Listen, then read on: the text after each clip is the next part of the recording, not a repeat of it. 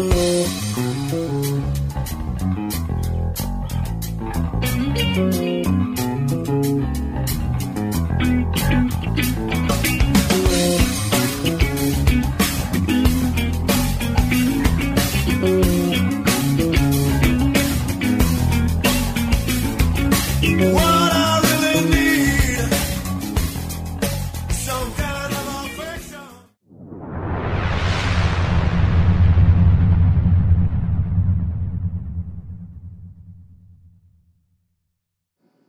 Welcome to another episode of Celebrity Spotlight Radio, and this is your host, Antonio Saillant.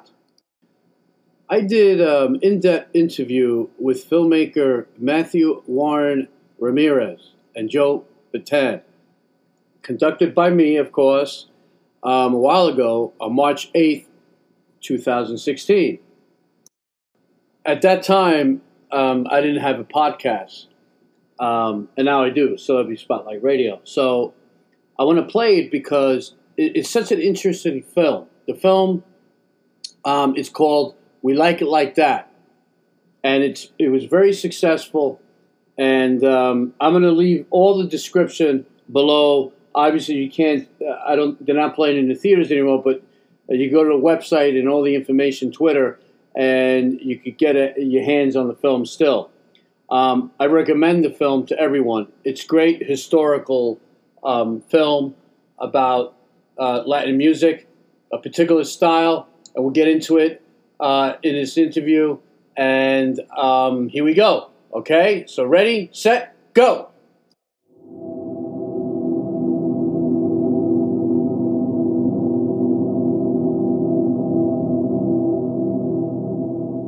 Gentlemen, I saw your film on on the third Awesome. and I loved it. And I could tell you that I remember I was a kid. I grew up in New Jersey, but my grandmother grew up in Washington Heights, Okay. and I used to go as young, you know, around the neighborhood with Dominicans. Right. Audubon. Right. And I, but here's the thing: I remember I didn't know what you called it, Hmm. the whole the music, because it was a you know merengue and Right. Salsa, but I remember the Latin boogaloo. I remember the sound of it, loving it. It was quite different. Uh, it intrigued me, and then it disappeared. Right. Yeah, exactly. you know, and uh, but I used to go and try to get into the Copacabana when it was on Fifth Avenue. I was young still, but I knew the bouncer. I just get in. You And mean he- the old one, the one, The old one on Fifth Avenue around there, that was side. controlled. Right, right, right. Back then. They used to play it, Really? and then they used to play We salsa. get in. We Right. get in. they played the music and uh uh but then it like you said it, it kind of like disappeared Right. and then it got mostly into salsa Right. what i wanted to know from you is how did you this is your first film correct matthew Yeah. My first feature. your first feature okay so why did you pick this particular topic Mhm. of all you know the Right. films Right. you know Well, I think it stems a little bit with first my, my professional background was actually in journalism. Um, and I've been working for a while as a freelancer for the New York Times for the Metro section, covering a lot of crime, uh, politics, but mostly dark, depressing stuff. And the music journalism was something I had also been doing simultaneously, writing for magazines like Wax Poetics, uh, which, if you're like in the record collecting DJ producer community, that's like the, the Bible.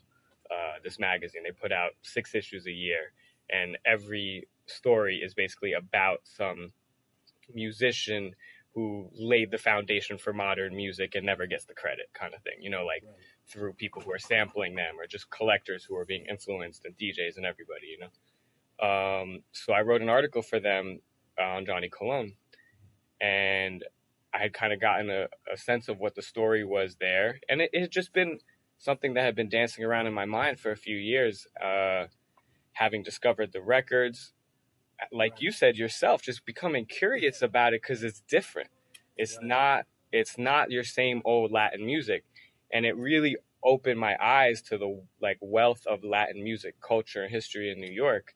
And being a native New Yorker, that also really piqued my interest. So I had this this desire. I love New York history. I love music history, and for things that I'm passionate about, and kind of wanting to get away from the the day to day grind of the of the news cycle and all the you know just depressing stuff we report on in the news because that's the nature of the news business.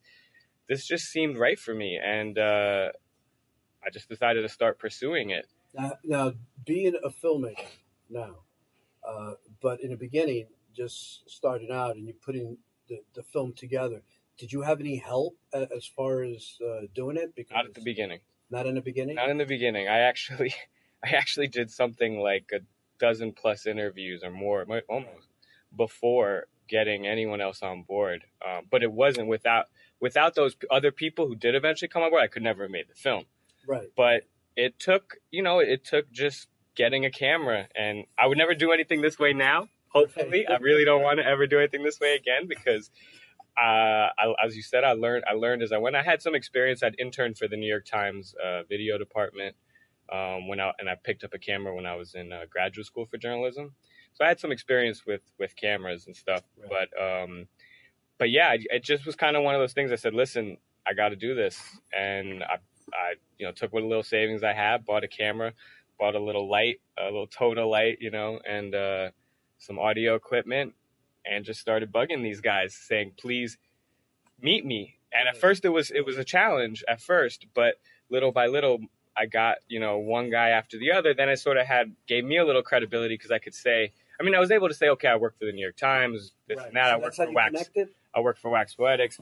Well, Wax Poetics actually connected me with Joe because they had done an article, a big article on Joe uh, a couple years prior, and I even interviewed the guy who wrote that article as well, Oliver Wang, who's in the film. Um, and I thought he was an interesting expert because he lives all the way in California. He has no connection, so I wanted to show that that depth of how the music had traveled. But yeah, you know, and then eventually, though, I was introduced to my uh, producer Elena Martinez, who had worked on uh, From Mambo to Hip Hop Okay. um, Benny Bonilla, who was one of the band members of Pete Rodriguez Orchestra, he introduced me to her. He said, "Listen, you got to talk to my girl Elena. She's going to help you." And she worked for City Lore. She still works for City Lore. Okay. They're a nonprofit organization um, that became my fiscal sponsor, and they, after a few years, eventually we were able to raise some grants together, uh, grant money So I assume they're pleased with the film. they've been pleased with the film and there were other people who who who came on board along the way you know what it really took was just there would be moments where we really didn't think it was going to happen Right. that like I, we we had a 40 minute rough cut that we showed in Central Park and we came very close after a year or two after that we'd done Kickstarter raised some money on Kickstarter but nothing else was coming through I was so ready because I knew we'd never get the light money to license everything all the footage you know I said, I'm just going to put it online. And I was so close to just putting it online and saying, the hell with it. Just let it be what it is. And right when that happened, we got a grant from the National Endowment for the Arts to keep the project alive. And the director of the media arts or, or independent film, I think it was, from National Endowment for the Arts called me and she said, Listen, I grew up in New Jersey, but I used to go to the city every weekend dancing. And I remember this music and your movie and your story just really spoke to me. I was like, thank you. You know, and that's what it comes down to is connecting with people. Sure. And the same thing happened when we got into South by Southwest. The um, the program, the main program director for for South by Southwest Film Festival, had also had a similar connection where she had been in New York in in like the '70s and remembered going out dancing to Latin music. Who is Yeah. your mentor in film? You know, I, I've been, I mean, I, I definitely struck out on my own at first, but I've had a couple people who have um, have helped me along the way. One of my professors at the CUNY Graduate School of Journalism, uh, his name's David Lewis, and he directed a film called The Pleasures of Being Out of Step. It came out, I think, two years ago. It's about Nat Hentoff, uh, the famous writer, uh, just important jazz personality. Um, and he gave me some guidance. You know, there's a lot you got to be aware of in terms of the film festival politics and, and you know being very picky about your premiere and and trying to roll out the film in the in the best way possible. So he he was really helpful with that. I have a good friend uh, Reuben Atlas who directed a film called Hypnotic. Um, he was helpful as well. That that was on on, on PBS. Um, Elena's been great. Um, you know, But So- uh, So how long did it take you to do this film? Like do the research and development, sure, and to, to basically to completing pro- production and post production was five years. Wow. Now a lot of that time was, as I said, spent trying to raise money. Well, document. Well, documentaries. I know this for a fact. Take many years. If you want to do it right, yeah, it takes many years to Yeah. accomplish. it. yeah. I mean, a lot of it was just trying to get the support, and when you're a first time filmmaker, it's not Sure, it's not easy. It's it's a, it's an uphill battle. But you know, when I got Elena on board, we were able to kind of bring the prestige of from mambo to hip hop, tie that in a little bit, saying, "Hey, look, well, we have someone tied to the project who at least made a full film," and so that helped. You know, little by little, it was about getting allies and people on board. Um, So, J- Joe Bataan, the name, I could never forget that name because I always remember your name. I was young, but um, when I when this film came out and your name was like Emma, the PR person, first came up to me and said, hey, "Antonio, would you do you mind reviewing the film?" And I said, "What film?" And then she told me about it, and I wanted to know is how, how did you did you come up with the title? Did you come up with the title, And maybe He Joe did? Yeah. You did. And Yeah. how did how did the whole title come out to be? How, how did you think that would swing it? it just uh it, it became kind of obvious. I mean, we, we had terrible titles to start off with, like Boogaloo to Salsa was the first one, and I hate that so bad. But thank God we didn't go with that because that's been done. That blah blah blah to blah blah blah. Um, but it just became obvious because I kept trying to tell people about the project, and they'd be like, "What's Boogaloo? What's Latin Boogaloo?" And I'd be like, you know, you know that song, oh baby, I like it like that, because everybody heard the Tito Nieves version because it was a Burger King commercial. Everybody knows that song. So after saying that like a hundred times to to kind of make people aware of what this whole thing was about, it just kind of clicked one day. I was like, I like it like that. Well, really, the story we're telling is about a community that you know took to this sound, so we like it like that. I, you know, it attracted. Simple, It, but but you know what attracted me, and it, it brought back memories too. yeah. Because I remember the whole lingo, and it was Yeah. just a fantastic film. Uh, Joe, how did you get into this whole? I, did you feel good about it, about the whole filmmaking process? And, No, not at all. Uh, when when Mathew called me, of course I wanted to question him. I I was a young kid, you know. I said, well, what's he talking about? So first of all, I, I'm in the adage of growing up, and it's a title of my book that I'm writing, Streetology, right? Survival of this business in 50 years. So I already have a protective shield when people come to me and approach me about anything that I do or information. That's the way we grew up, right? He might probably wouldn't understand it, but that was a code of us in the streets. And uh, being exploited for so long in this business, we are naturally protective when anybody comes to us and says, "Hey, we want to do this," and they talk big bullshit, right? Uh, Fania did that to me.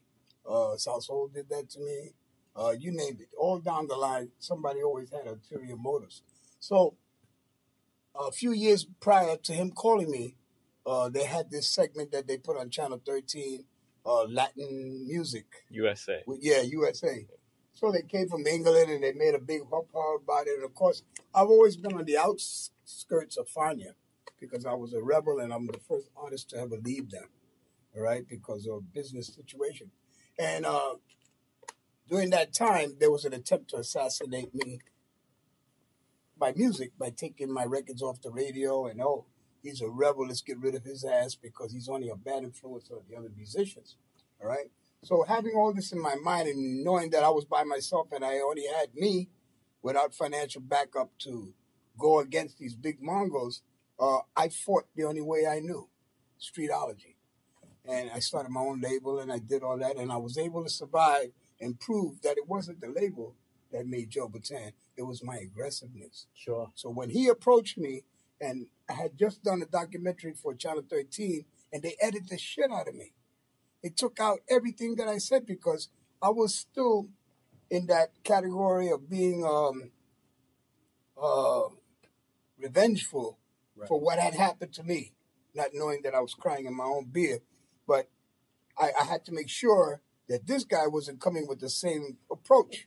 And I told him, you know, I sort of told him the same way I did when I was a kid, when we was little miniature gangsters. I said, hey, don't waste my time, brother, uh, and, and, and, and interviewing me, and then you cut out everything that I said. If you're not going to tell the truth, don't bother me. And I told him point blank I was serious. And he, he assured me, and I listened to him for a while, but of course I still had my doubts. You know, he says, I'm going to tell the truth, and this is why. And I told him what happened with Channel 13. They, they put it out, and nobody really told the truth. They were sort of like scared. I was, I was amazed at some of the things that they were saying. All these artists that were involved would not tell the truth. They were making excuses. You know what I'm saying? Get the hell out of here. This is criminal. I think Oh, I think it might have been because uh, uh, back in, in your day, it was like survival, yeah, true. and and uh, there was a lot of, I- I believe, a lot of jealousy Oh, between. That you you were you were the oldest in the group. You said in the film you were 19 and and Right. were younger, right? Mhm. But then you had the older music people that Right. You came with uh, the sound, and I think they were very jealous of. Oh, definitely. But I They wanted to do it. in, in their sense, it, most likely in their minds, they just wanted to ruin you and get you out of the picture, get you all out of the picture, so they could. The same people that asked me to help them, and Right. I, I went out to help them, asked for this meeting. And this is the this is not documented, but all of those names, some of them not here today, were in a room like this asking for my help because I was the hottest thing in Latin music. Hey, how can we get? And I said, organize. That's what I said. So it had to be a curse word. They ran back and told those executives that were trying, hey, Joe Bataan's starting trouble over there. That was their way to get in on the good side, and that's exactly what happened. So they got rid of me, and they said, "Well, we don't need him." And then Salsa sort of approached, and then all of the radio, everybody else said, "Yeah, okay, we don't need it. Let's keep it pure. You know, let's not let these young cats get into." it. And of course, the music didn't help by some of the artists because they were playing a lot of the stuff turned to bubblegum. You know, where it wasn't really lyrics or stories as opposed to the way I was doing it. They were just putting it out there and putting the beat, hoping that it sells. So everybody wanted to do a boogaloo. A lot of people weren't successful because with clave and soul, you got to feel both to be authentic. Very few musicians can do that because you didn't grow up that way. You either grew up with the pure sound of clave or you grew up with the backbeat of R&B. But if you were fortunate to have a taste of both, like New Yorkers were in New York, that's how we grew up side by side. And the Wow. blacks uh, congregated the Latin dance halls, and Latins congregated the soul dances. So there was no difference. There was no prejudice in that. Even the Jews before that, See, that's what I find intriguing. huh? That's what I find very intriguing Oh, it is. because look at today, look at the stuff that's happening now. But then I, I recall even walking to Washington Heights and getting along with everyone. That's right. They lost. They killed it. The purists killed it. You know, right? and, and they wanted to keep it. I, I say this all the time. They wanted it to be contained, which was foolish, which was stupid. Because although it made big progress in the salsa feeling that went around the world, they didn't realize there was a much bigger audience like it is today. New York is the last to know what the hell is going on. I travel around the world now, thanks to the film and everything else. Mm. Everybody that interviews me wants to know about the old days. They're amazed at my stories because I tell the truth. They can't believe that the first uh, big concert wasn't Yankee Stadium, it was the concert that I shoot in Trey Shea Stadium. They can't believe that I was doing this type of music when Columbia said, Why don't you get in touch with Santana and Mongo? I said, I don't need those guys. They're copying off me. I did this already before. How it was easy for me is because I was an R&B singer, doo-wop guy, that was very difficult to break into that field back then. Smokey Robinson, James Brown. Come on, where the hell are you gonna go from East Harlem? Who the hell? you? You don't have no unique voice. So breaking into Latin was perfect. Joe Cuba was doing it, Hector Rivera, and they were just making little small inroads into this with English lyrics. I said, shit, I could do that. This is right down my alley. And it, it was not difficult for me to make that transition to do this type of music. So when they thought about it being new, the only difference for the boogaloo that people were playing, what I played was was my lyrics. Right. How did you learn? Did Hmm? you go to Did you go to school? No, I went to jail, okay, but how did you? Because it's funny, but my mentor Ted Kotcheff, who grew up a filmmaker in Toronto, uh, he's 84 now. He did movies like First Blood and, and so on, but he never went to film school okay, at that's all. how I feel now about film. Right, and he had to he had to leave Canada to go to London. He picked London because at that time they were starting to boom television, Right. film, and theater. So that's exactly. and he learned everything. Same story So- is true with me. I Yeah. came out of jail. I uh, I'm self-taught musician. I learned how to sing before I knew theory. So my ear training was a natural progression of listening to sounds and airwaves and developing the sound, not knowing the connotation for these uh, things that I was developing with my ear with kids. So by trial and error, this acapella stuff that I was doing, I already knew how to arrange mentally before I knew anything about a note. And I knew nothing about Latin music. It was only because this guy threw me out of a rehearsal, you know, and I, I promised him, I said, Well, I'll kick your ass. I said, I'm going to show you one day that I'm going to start a band. And that's exactly, it's a Cinderella story that this is what I want to project on film because that's my next project. After him showing me what's happening in film, I think he's behind because he should be on project two. What I'm already thinking, I know something is going to happen. I don't know what's going to happen, but I'm going to get my story on the screen. Uh, that's on my bucket list. Uh, I had some offers. I don't need any cameras. I'll I tell you need, how. I need financial Do a book, That I'm and in the the book process. leads to a film. That's what a lazy ass. I got 20 pages after 20 years. Hey, I've I been gotta helping. I gave you your So- whole transcript. Remember? But Yeah, here- yeah, yeah, and I need the the footage person who the person you didn't believe in, Mathew, Right. right? So now he comes along, I told him this a long time ago. and then now, now, what do you think of Mathew now? Like, I'm just curious. Like, what? I what- think Mathew did a great job, but he's making the one mistake that I did and a lot of artists have done. Savannah Band did it when they had one of the biggest records out. They waited too long to come back with the second project. Get me wrong. To bust a record, you need eight weeks of solid saturation. Same thing with film. That's how people put out films at different times of the year. Once you ride the momentum, you got to capitalize on it. If you don't, it may never come back again. you know, he's going to capitalize on it. Wow. International. Okay. If now he wakes And up from what I'm disclosure, I telling him working now, on other things. I'm always I know. on He his just wants me to make But- his film, but- which I'm into, man. I'm into. But But we I'm gotta get the money. If I'm you do We the gotta get the money. of the Latin Boogaloo, like it's look, you, you even said that it's it's uh, ignited your your career, right? Mhm. you're traveling all over, and uh, you you're teaching, you're doing music, uh, you're playing music all over the country. Well, obviously, in, in other countries, uh, that music is wanted. They love it. Yeah, they, I they see it. crave for it. So that film is going to be craved. So I think that is a way, you know, to to get your film out there. I'm sorry. I'm And what- 73. I know. I can't wait around. He's young. You see, No, he's a- I mean, don't get me wrong. I, I got the energy, but I know time is of the essence. But you know what it is when it comes to the film industry, um, and he knows this. th- He, he needs to get it out there, and how did how does he do that? He hits film festivals, and then uh, you know it's a way of, of, of showing your film and getting getting and you hope what what you do is you hope that a distribution company comes along, sees the film, and goes, "I want this." I, I agree with you, but I'm not of that mode. I know. I'm a different mode person. I make things that nobody ever gave Joe Bataan anything. I had to go and get it. Sure. And that's the aggressiveness. Joe's The shortest distance between my- two points is is a straight line. So I don't want to deviate. I don't got time to deviate. Oh, I You'll want to go see. it. I'm going for it. I don't know how it's going to happen, but the trust with the God, if he if he wants this to happen, it's going to happen. And I want to do this before I die. I That's it. that. I You know. So you know when I I told him and anything that I can do to uh, project this, I'm going to do. And I do it through social media. I already got off. I think you're doing it now because Yeah, you're right. your name alone is, is what sparked me Okay. to go watch that film.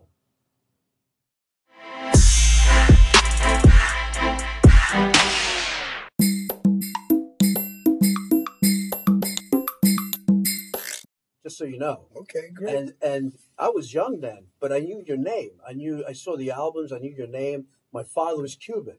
All right. You know, he passed away in August and he knew your name. He mentioned and I go, What that? You know, and this is like in the younger years. I, I want to sound arrogant, but my story needs to be put on the shelves of schools of every youngster that has aspirations of doing something that didn't have a chance. When we grew up, the only way to make it in this business was to become an athlete or an entertainer. We never thought about college. That was out of the questions. I mm-hmm. couldn't afford a piano. So this story, because we sit on history, we tend to lose right? If we don't talk about it and we don't project it to the offspring, well, look what's happening to the music industry. All of these youngsters are copying old songs that old guys did. Bullshit. Where's their creativity? I hate They, to they say don't have no chance to but- do it. Radio is shit. but that's what they do in film. And the reason why they do this in film in big studios is because it's less of a risk and it makes money. Right. That's why they people do sequels and uh, they go do Star Wars again and you know. How many percentage make it? Yeah. or they go to a book that's the bestseller, I've seen uh, you know, New York bestseller, and they and they trying to expand on it. I grew up on TCM. You know, That's all I look at. So, So, I, I've been watching since the 20s. but but I, I I have these talks with filmmakers all the time. Mhm. and they agree with me.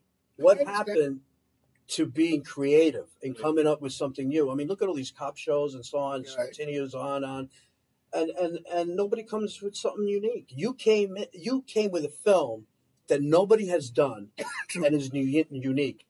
One of the things and- that, that makes me proud about this film, especially, you know, with everything you hear now about just, you know, Hollywood and, and lack of diversity, I'm very proud to have made a film predominantly about people of color. And, and I think those stories need to be told because, especially from the Latino perspective, because we're left off the map in terms of the American experience. And the point I really stress, and people ask me, you know, what do you want people to take away from this? That this music it's not just Latin music. It's American music. This music was made here, was made by the influences of cultures here. And it deserves a place alongside rock, alongside jazz, all these all these styles of music, you know. Latin boogie was a part of that experience. They never had a category for Latin soul. I mean, how do you pass by that? I mean, I'm not arrogant. You know, everybody wants to be mentioned. But I see the politics that's involved. Everybody got on the board, and yeah, I'm going to nominate this for years. I mean, people that, that came into this business as a result of what we were doing back then. They weren't even thinking of having it. Smokey Robinson is the one premier guy that's responsible for this Latin boogaloo. And he don't even know because his earlier songs were cha-chas and with English lyrics, but he had no name for it. Mary Wells did his songs and stuff like that. So all this history needs to be researched and put in the schools so that kids can know Right. That they have a chance to do something and they can study their history. But if you have nothing, this if you didn't do this film, this probably would have been lost for years. Right, come. but see, that's that's where I believe that there's a destiny here. There's something here, I hope so. and you launch something, and you could change things. And you, because of your experience in the music business, you're a legend, and you know that. And people look at you as a legend. You know, obviously, when you, uh, when I saw the film, not to take Johnny Colon away, Mhm. but I noticed there was a big difference between when he got on stage and you got on stage. That was on purpose. when you got on stage, there was more movement out there. You know, and uh and uh I, I just not to take away from him. No, Johnny's, you know, I I I idolize him too. Everything that everyone's done, I think, is is a part of history. I think that the Mhm. whole that whole community that they came out of was so rich with talent. Yeah, a lot of And- and it's- it's just- It's been kind of unrecognized, and then I felt like that was that was a shame, and, And that needed to to, do be, that film you know, and take that error, because I was just as much shocked as he, as he was when he approached me. He says, "Well, no, I want to do about the boogaloo," and I said, "Wait, this guy's he's pinpointing it. It wasn't like let me grab all of this. No, he was actually Well- segregating that error from the rest that So- already been publicized." And I said, "Maybe, just maybe, this guy might be for real." this so this comes back to something Joe mentioned earlier, which was the that PBS film Latin Music USA, which I don't know if you stuck around for the Q and A, but I, I mentioned this, uh, but I'll, I'll just reiterate that um, I had seen it when they they had it was like a several part series, and they had one film called Salsa Revolution, which is the Mhm. one they interviewed Joe for, and it predominantly focused on the Fania All Stars. Important story, great story to tell for sure. Mhm. So I heard about it was coming out. I didn't know exactly what the focus was, but I knew it was going to be about Latin music in a per- around the period where I had already started doing a little research and getting interested in this project and pursuing it. So I got very nervous. I said, "Uh oh, did they do what? I, did they do my idea? Like, am I too late?" And I watched it, and they interviewed Johnny, they interviewed Joe. They had them each on for maybe one soundbite, and then they had Johnny Pacheco saying something like, "Ah, yeah, Boogaloo was garbage." And then that was it. They moved on to but like from that whole era of the late, you know, basically 65 to 70 when that whole scene happened. They just kind of skipped over it and said, "All right, we're in the 70s now, and let's just forget about that as if it was insignificant." I was like, "Wow, that that was motivation for me," because I said, I think this era, not not to take away from the era that pre- that comes right after and the era the era that precedes it, Mambo, Mambo and salsa have been covered. There are several films about both topics out there. Nobody had done a film about the 60s. And the 60s are a really interesting period in America in general. And, you know, all this stuff going on, this revolution, all this, you know, uh, changing people, changing their way of thinking, youth revolution, youth movements.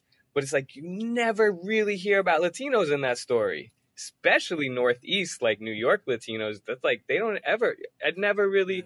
I mean, I- I'd like, there'd been a bit done on the Young Lords, not to say that there hadn't been, but like, you know, what, what else was happening? A bigger picture there. And I thought the music was a great way to tell that story and kind of focus on this period. And then the more and more I did the interviews, I, I actually really saw the val what the value was and what what guys like you and, and and the other musicians from that period had done was they had really kept it alive because the generation was on their way out the door. The generation of young latinos growing up in new york everyone kept saying this to me. It was like ah you know it was my parents music. It was corny until i heard you know bang bang or i heard i like it or i heard or i listened to joe bataan's music. You know it was like that all of a sudden said, "Wow, like I can relate to this. It it it it represents me." They felt they took pride in it, um, and I said, you know, Boogaloo and that whole era, and, and also it's important to note that you listen to Joe's old records. He wasn't playing just Boogaloo and Latin Soul. He had Right, some hardcore Right. Escadagas mambos that were great, and some of my favorites actually. Like I love Fuego to this day. That's on heavy rotation in my Oh, um. it's coming out in a film this year. Good. That's a Shine. great song.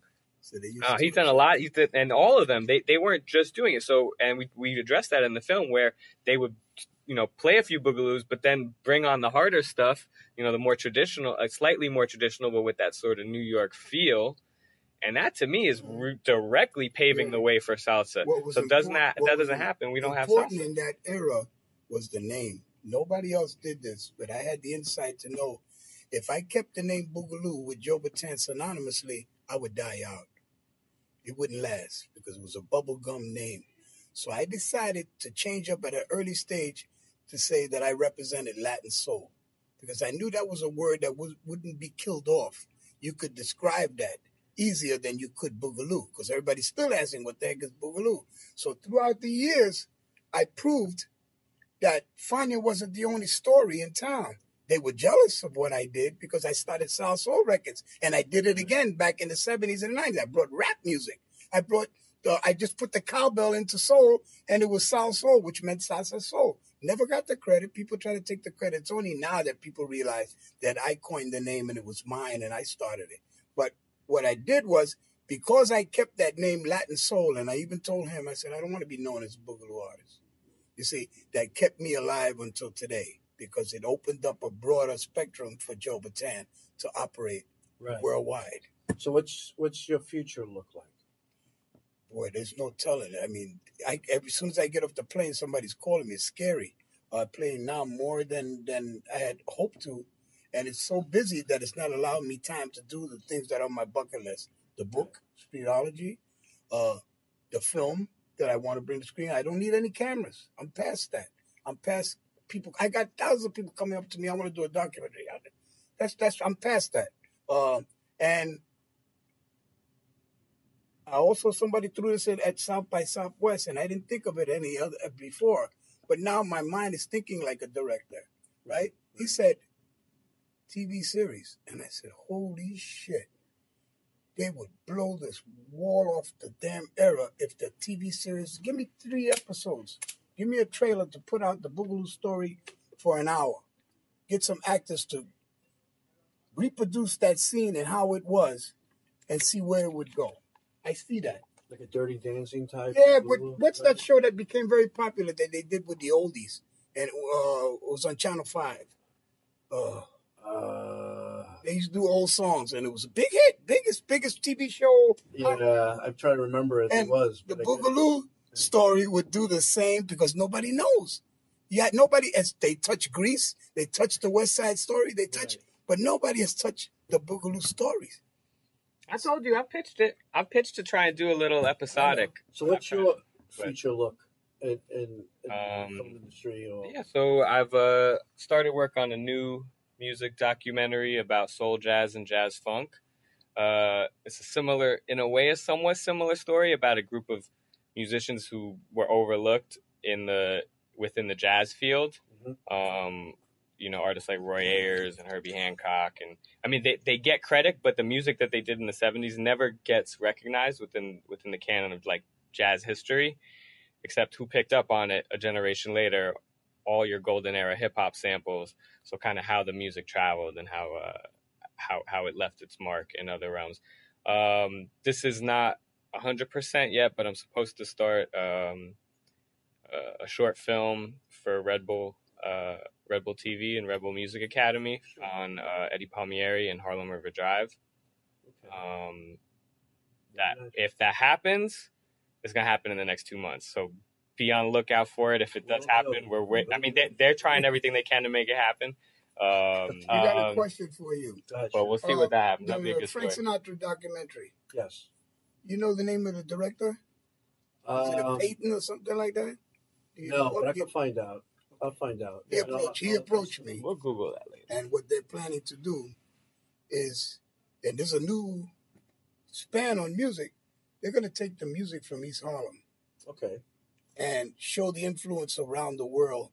What and it's just not Latin. It's anything that came out of East Harlem at that time. So they, of course, approached me and said, "Well, you're a big piece, and we want to get your story." So that's in the works. Um, but I, I, he told me the name of the director, but I don't remember. I know he said What he you did. do is you contact uh, your PR person, and PR person talks to the other PR person, and that's how you get. Okay. You know, and say, But hey, uh, along the lines of some of the stuff Joe's been saying, I am also trying to pursue like doing sort of an episodic, uh, maybe starting off as just like a web series at first, but getting actors telling some of these stories in in a narrative uh, that's a good idea. form and just starting it that way. Um, so Joe, don't worry, I'm pursuing. I'm interested. I promise. How come Johnny? Johnny's the, is John? Because I noticed that Johnny didn't go to the. Uh, he was gonna come. Uh, his, he wasn't feeling so great, so but he's he's good. He's he's actually starting his school. I'm going to be Uh, honest with you because nobody's going to tell you, and I'm the honest guy. A lot of these musicians are set in their old ways. right. They, they can't see the future because they're only still operating in the past, right? I've mm-hmm. approached Johnny many times. I said, "Look, you want to come on the circuit, do this and that?" Eh? Yeah, but I have to have it this way. And then I say, and I'm saying to myself, "Well, who the fuck do you think you are?" It's not like that. You got to mm-hmm. get up off your ass and you got to do so. People don't remember the last thing you did. They want to know what you're doing now. So that's the problem with a lot of these guys. They can't think past uh, what they did and accomplished. Could be they don't want change. Yeah, Well, and, true. and look, he's, Comfortable. he he he has other he has other pursuits. He's actually Right. uh, starting his school again, Okay. and that's where his his passion is. So I respect what he's He doing. wants to Um, teach. He wants to teach youngsters. that's what he's and- and what he did for for Sure. 30 40 years so he's actually uh in the process now of raising money to start his school again and and they're gonna i think start in the lower east side so um i think he's doing he's doing good stuff you know Joe, you- everybody has their different drives and passions you know Joe, you even mentioned that the youngsters today are not very creative. They like doing things, singing, and using the the old stuff, the music, and uh, they don't know how to. allow them to create because Maybe they think you- that's their, their key to doing success, but it's not because it's making the music stay stagnant. When our day we had competition, I wanted to know what Right. Johnny Colón was doing, Joe Cuba, because I was going to bust their butts and doing something better. So there was that comp, uh, competition that was good for the business.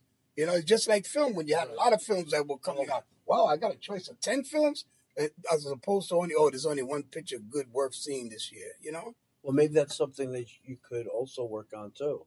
It's changing uh, the way young people are thinking now, and Trying. and and no, come up with an idea, like like an agent or manager type, and change uh, the way they they do things, and so they could be creative and get and market and and use this film. Well, we're also very interested in um, in using the film for you know educational purposes. We've been to Rutgers.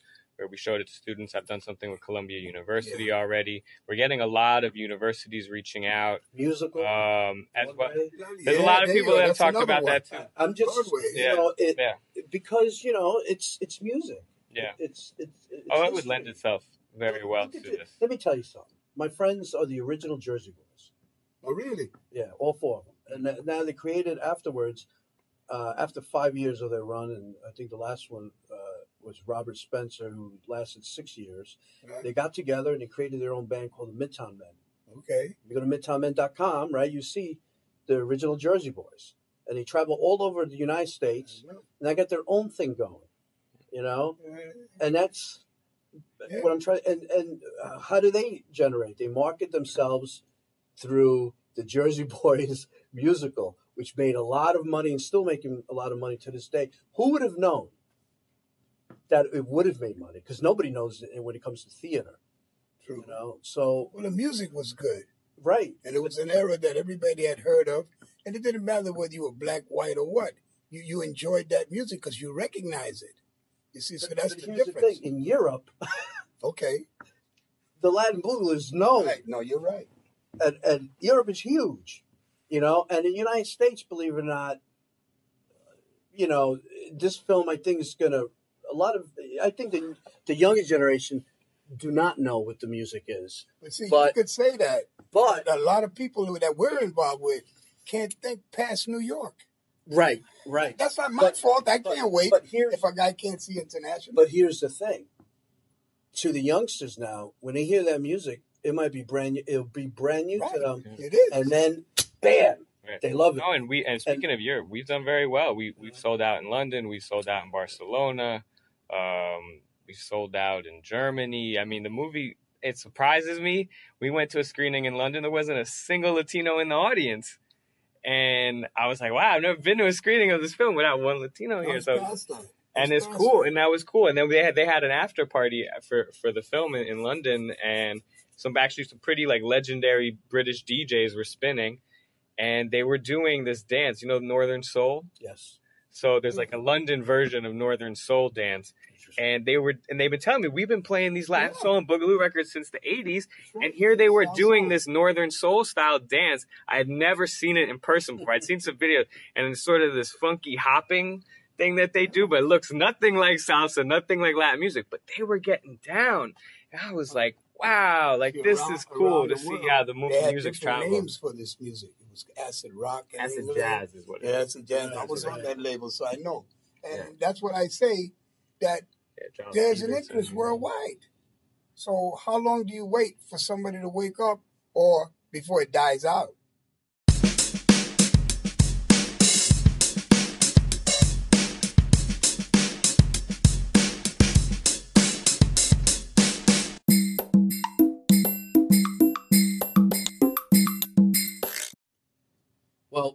It died out. a Even in Colombia, South America, Well, I just came back me ask you a today. question. In New York sold City, screenings there, Latin, the Latin Boogaloo. Uh, uh, what happened to your career after the Latin Boogaloo died out? Did it continue? Did it? No, I went on to another You went, career. you went on to another I career. did, I did soul and I did Latin, but I still Right. called it Latin soul. You don't know his rap South album? Soul Records. Right. Do you know about his rap album? Then I did a rap album. When? That everybody told me I was crazy. I did the first rap record. He, I'm com- the one was that did the competing with. Sugar Hill Gang. Hey, Just- really? No, no, gotta look that Rap-O. Clap-O. Three I got million records I sold in Europe. Yeah. I am known as the Sure. premier rap artist that started it. Wow.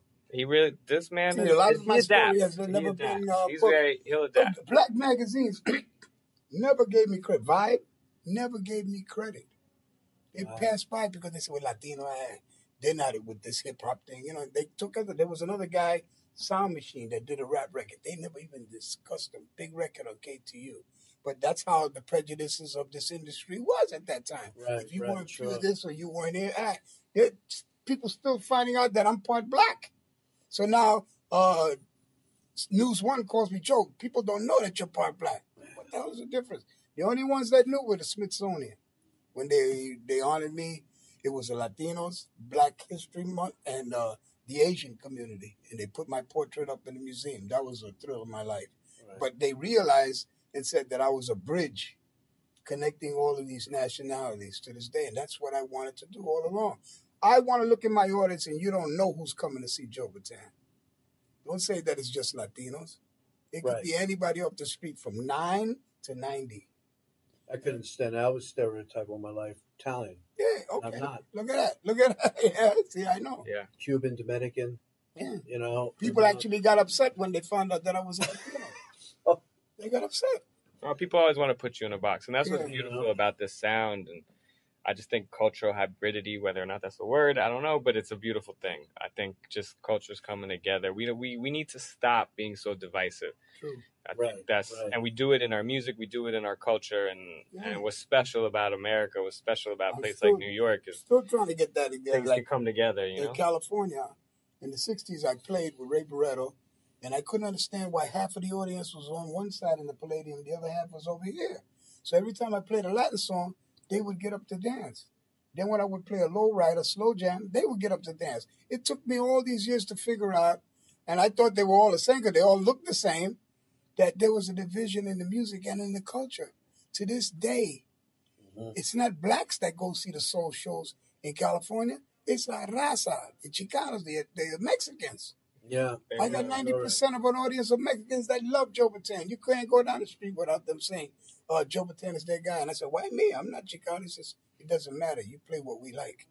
So now that the film's out, right? The film is out. Mhm. Um, when you walk in the street, or when Joe, when you're walking in the street, do do music people come up to you?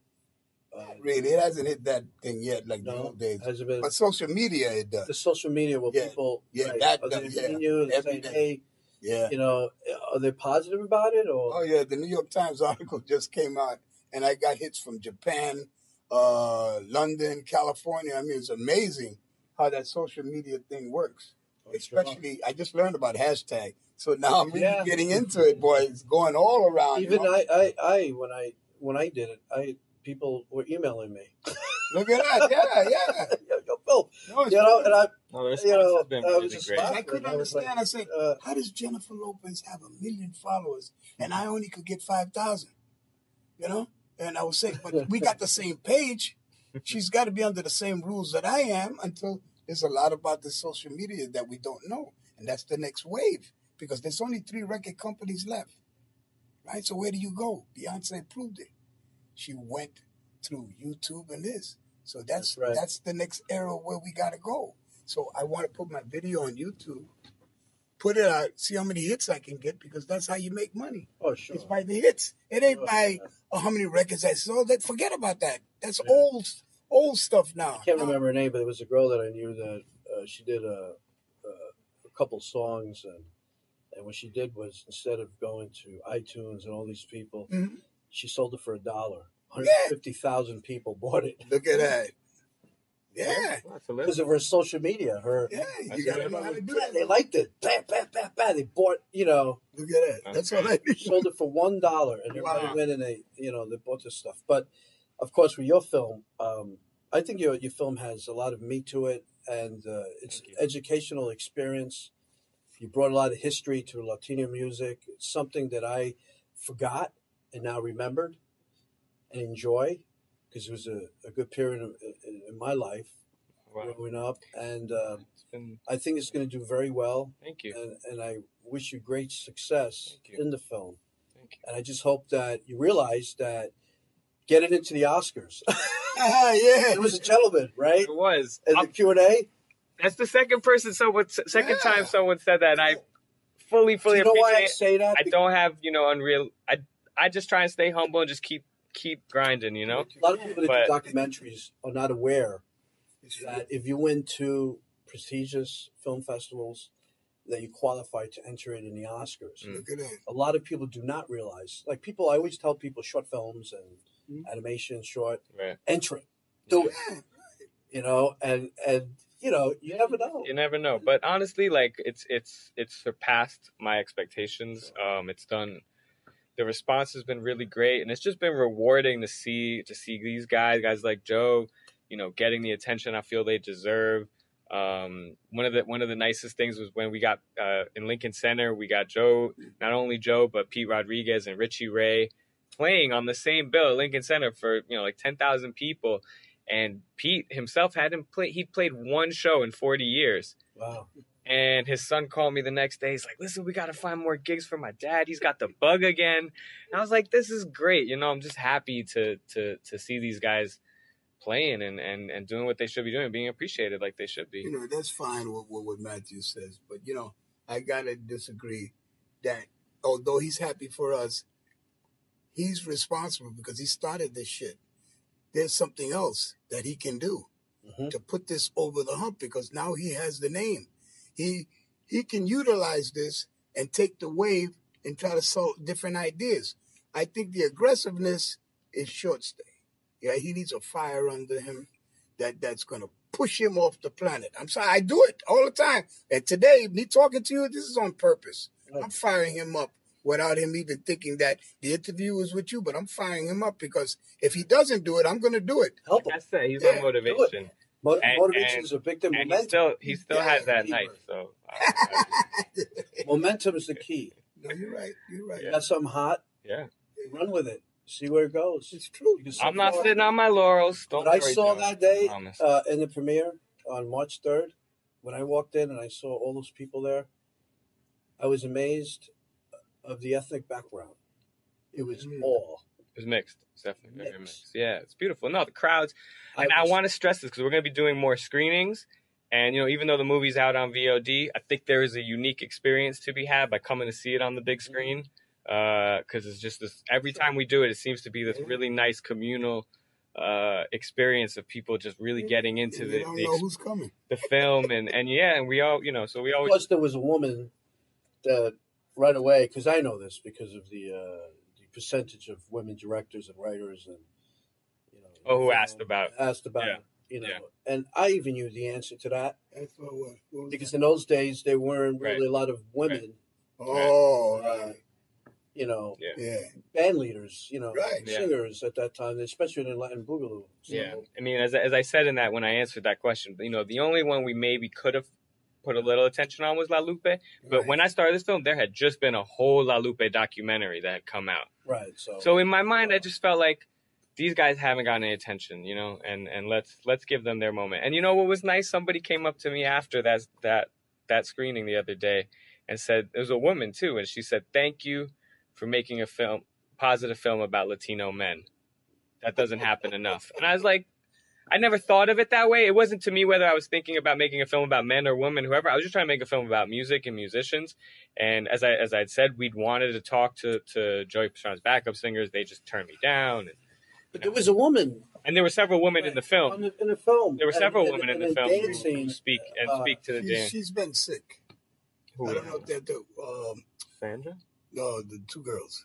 Oh, the, co- the that terminal, coquettes. uh, terminal illness. yeah, no, So she, didn't wasn't wanna well. She didn't want to be well. I She sat next to me and almost didn't recognize me. I didn't. even Oh. She came to see me play Yeah. in Jersey. But they were an important part of his sound. Joey Pastrana's sound. If you listen, the female vocalist in his in his band really added something. So I really did want to talk to them. I thought they were great. Um, and and there were a few other singers who, who, who you know contributed a bit for sure.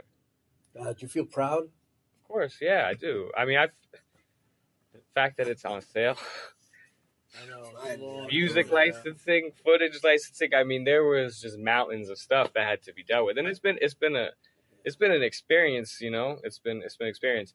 The only thing sometimes you know Joe doesn't quite understand is that when it comes to starting the next thing, you got to have as many of your what do they say ducks in a row or Sure. eggs lined up because there's so many things that can keep you from actually putting out a product Well, that know, that get in that the way. story So that comes to me is Robert De Niro is over there. I read all kinds of things, and uh, I forget the guy's name that did uh, Bronx Tale. Chazz Palminteri. So he has this story. He brings it to hey, Yeah. would you do it? That's And that's it. Yeah. Well, we mean Those the things movie or the musical? The movie. He's doing a musical now. Look at that. So he hasn't given up. And this guy was he Yeah. used to sing Yeah. on the streets up there in Belmont because he sang with some of the guys that I used to know. You know, just like Danny DeVito. I didn't know that he they did all that stuff doing that. Well, they knew each other, and I think you know they. He read the script and he liked it, but he only would do it if he was a supporting actor, not a main actor.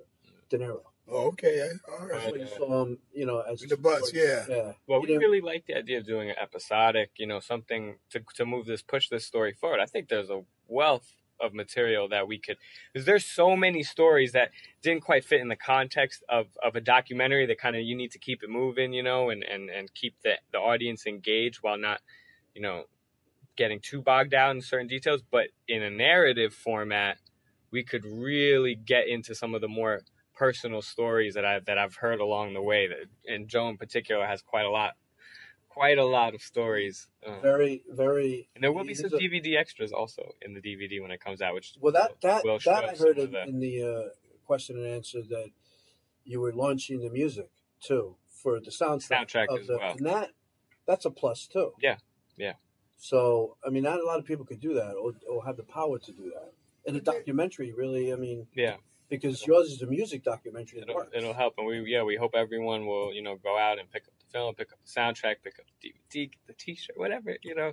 Is if they want to you know support us, it's it's more than appreciated, of course. Well, I thank you for this beautiful interview. Oh, you thank guys you. are wonderful, and the film is great Thank you so Thank much. you. so much. and uh, wonderful. And Joe, you're too you're young. have a long time. We- You know, Good, yeah. When's your next show in the name of Brooklyn College? Well, I'm going to Texas, and then I'll be in Philadelphia. That's going to be big. Oh yeah, we're doing a Philly, our Philly premiere March NPR 25th. Ah. and, and World And then- Cafe is in back of it, and they're going to let everybody in free in Philadelphia. So I It's expect gonna be cool. a turnout like Lincoln It's Center. gonna be the the Everybody's going to be a, and then downtown. But gonna Latinos like to get dressed up and come down to the Prince Theater Yeah. and see a free show. So that's going to be big. wow, that We have some Phil- Canada stuff Yeah. coming up. So eventually, because of the film and what I'm doing simultaneous, because it wasn't an accident, it was sort of like in my plan also, but it's working out the way I envisioned it, you know, and something is going to pop. I just know it. I just know something. I always learned. Uh, a business associate of mine said to me once, Antonio, nothing happens by accident. Okay, here you go. You can make it happen. You can make it happen. That's right. You You know, Look, when my first film. yeah, you're around. You're you're an expert of it. It's launching both your careers. is relaunching your career, right. and it's your career is launching sky high. Your next film, you know, it's up to you what you Yeah. do on it. But Yeah. this film is going to help your next film. I That's believe. right. That's what I No, I hope so. You know, and and I, I you know I, I want to pursue different things besides music, but sometimes when it comes to the music, it's like you can't wait around. Sure. So it's like this other music project. I have several other things that I'm going into, but I had to start on it because There was guys this were passing filmmaker- away last There was this filmmaker I knew seven, eight years ago. He did perfect disasters on Natural Geographics. Okay, Mhm. about the the solar flares of the sun. Hmm. Okay. After that, two three years later, he did uh, uh, he did an independent film called Monsters, Hmm. and it made it, the budget was like half a million dollars, but it made a lot of money. Hmm. So his next film was Godzilla. Wow, get out of town. Now Bro, Look at that. he was hired to do, do Rogue One, wow. Star Wars. His name Ah, get out. Garth Edwards. Get out of here. So That's use that as a leverage Yeah. Look that at that. it's not impossible. No. It is possible. Yeah. And it's all about passion, and Yeah. love, and, and love and film, and, and you could restart. You, you restarted your career. You're going all over the country, do what you love to World. do, Mhm. you know, and um, bond together and work together. Thank you. No, no, Pleasure, he's you know, he's and- my confidant now. He, Yeah.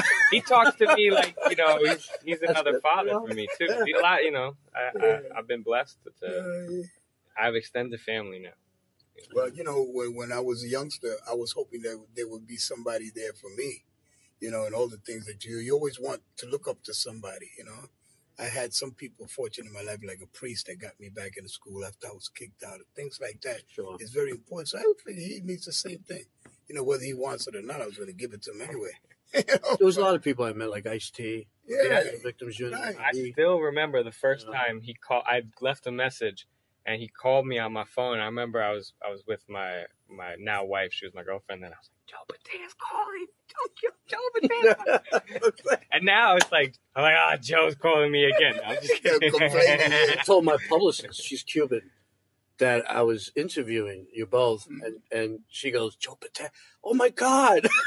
oh, wow, it's nice to be And she's old. She's older than me. She's Wow. almost sixty. Yeah, that so, but- okay. You know, she remember she's Cuban and she remembers your music. Everybody, I think a lot of all the Latinos remember your music. You know, and you. and I think that that's why the film I think is going to do great, and and I just hope it does uh, great overall, not just in the Latino market, Yeah. but all the Yeah, well, that's It's like Confucius says, a picture's worth 10,000 words. And he's so right. I said, I'm in the wrong business. You know? Yeah. With a film, uh, all the work that I did for 50 years could be done in one projection. You Well, know? Be surprised. technology now is so different. You could do things faster, but documentaries are very because of research and development, like you said, funding takes a long time. we're in a good time You right know. now for documentaries. It's it's, Yes, it's one of the few industries that the internet's actually helping. yeah. you know, with all the new platforms now that are that are pushing Mm-hmm. documentary. I interviewed Kevin Spacey, and he came up to me and he said to me one time way back, and he said he's very picky on who interviews him. Mm, I didn't know that. okay. I said, "Why did you pick me?" It was a green carpet. I'm into sustainable energy Oh, and, and film industry too, so he's into. No, I can understand that. You know, after you get to a certain plateau, you know, you want to make sure that the person's not putting something out there that you don't want them to say, you know, but it's all up to you, you know. Yeah, and you know you have to have trust in people, Yeah. you know, and believe in people. Yeah, a lot of interviews have ulterior motives too. Yeah. You'd be surprised, you know. Well, I thank you for this beautiful interview. Oh, you thank guys you. are wonderful, and the film is great Thank you so much. Thank you. and uh, wonderful. And